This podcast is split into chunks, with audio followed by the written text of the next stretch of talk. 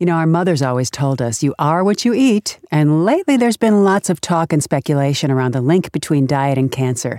Today, let's talk about that link between diet and cancer with Rebecca Simpson, a registered dietitian who provides nutrition counseling in multiple outpatient departments at WakeMed, including WakeMed Cancer Care.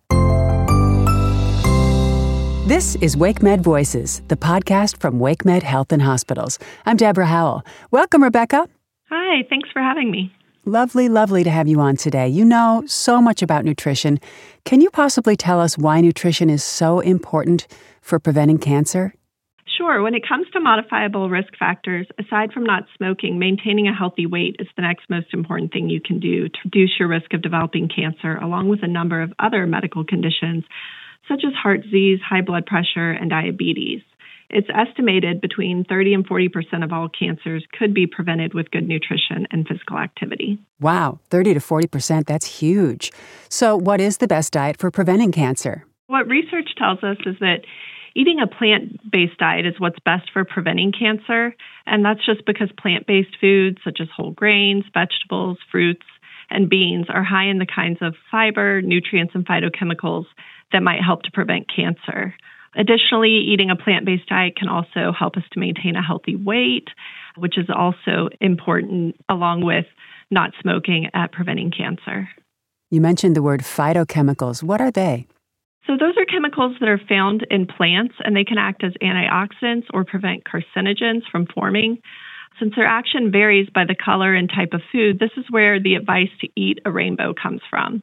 Because eating a rainbow of brightly colored fruits and vegetables exposes you to a variety of phytochemicals, which may decrease the risk of developing certain cancers.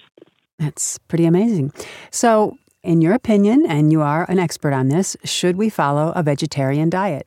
So, in short, no. A plant based diet is one where the majority of your intake comes from plant based sources, but you can still include animal based foods in moderation.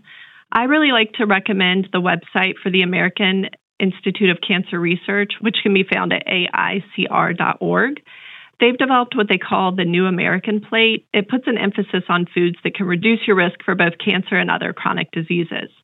So, on the New American Plate, it's recommended that at least two thirds of your plate is covered with plant foods, such as whole grains, vegetables, fruits, beans, and the other third or less is filled with animal proteins, such as seafood, poultry, dairy, with the occasional lean red meat.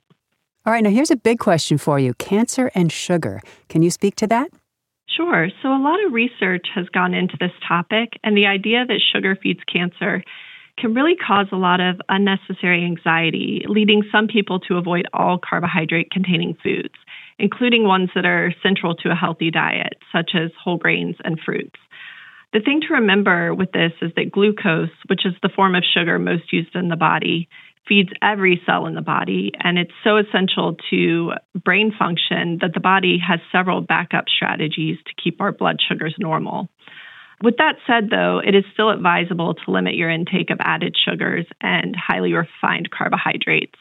There's a lot of recommendations floating out there about added sugars, but the American Heart Association suggests a limit of no more than about six teaspoons or 24 grams for women nine teaspoons or 36 grams for men. And just to kind of put those numbers in perspective, a 12 ounce can of regular soda has about 10 teaspoons or 40 grams of sugar. Oh, so already exceeding everything for males and females. I'm a little annoyed that men get three more teaspoons, though, I just have to say. All right, what about cancer and soy?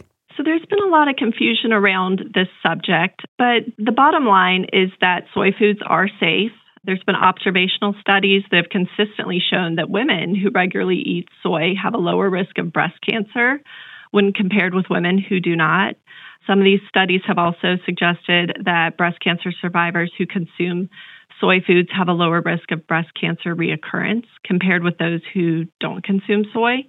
Soy foods are also a great source of plant based protein and can replace some of our less healthy sources, such as red and processed meats we do want to make sure that our intake comes from whole soy foods and not a supplement.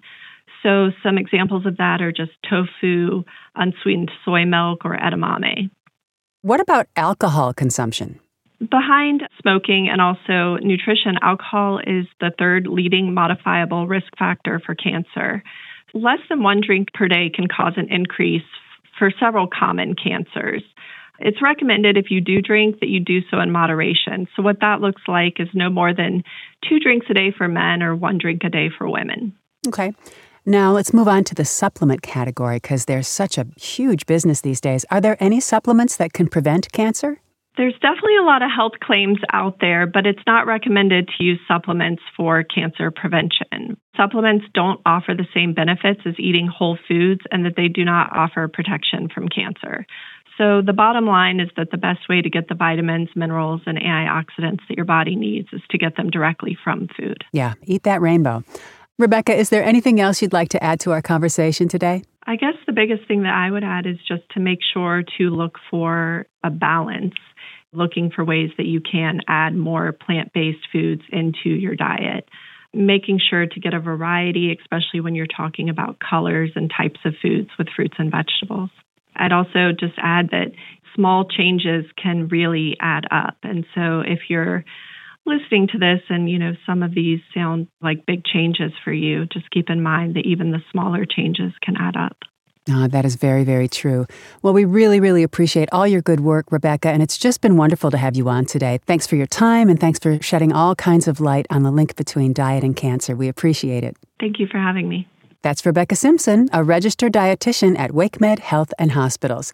Thanks so much for checking out this episode of WakeMed Voices. To learn more about WakeMed cancer care services, please visit wakemed.org/cure. If you found this podcast helpful, please share it on your social channels. That'll help us out a lot. And be sure to check out the entire podcast library for topics of interest to you. This is Deborah Howell with WakeMed Voices, brought to you by WakeMed Health and Hospitals in Raleigh, North Carolina. Thanks for listening and have yourself a great day.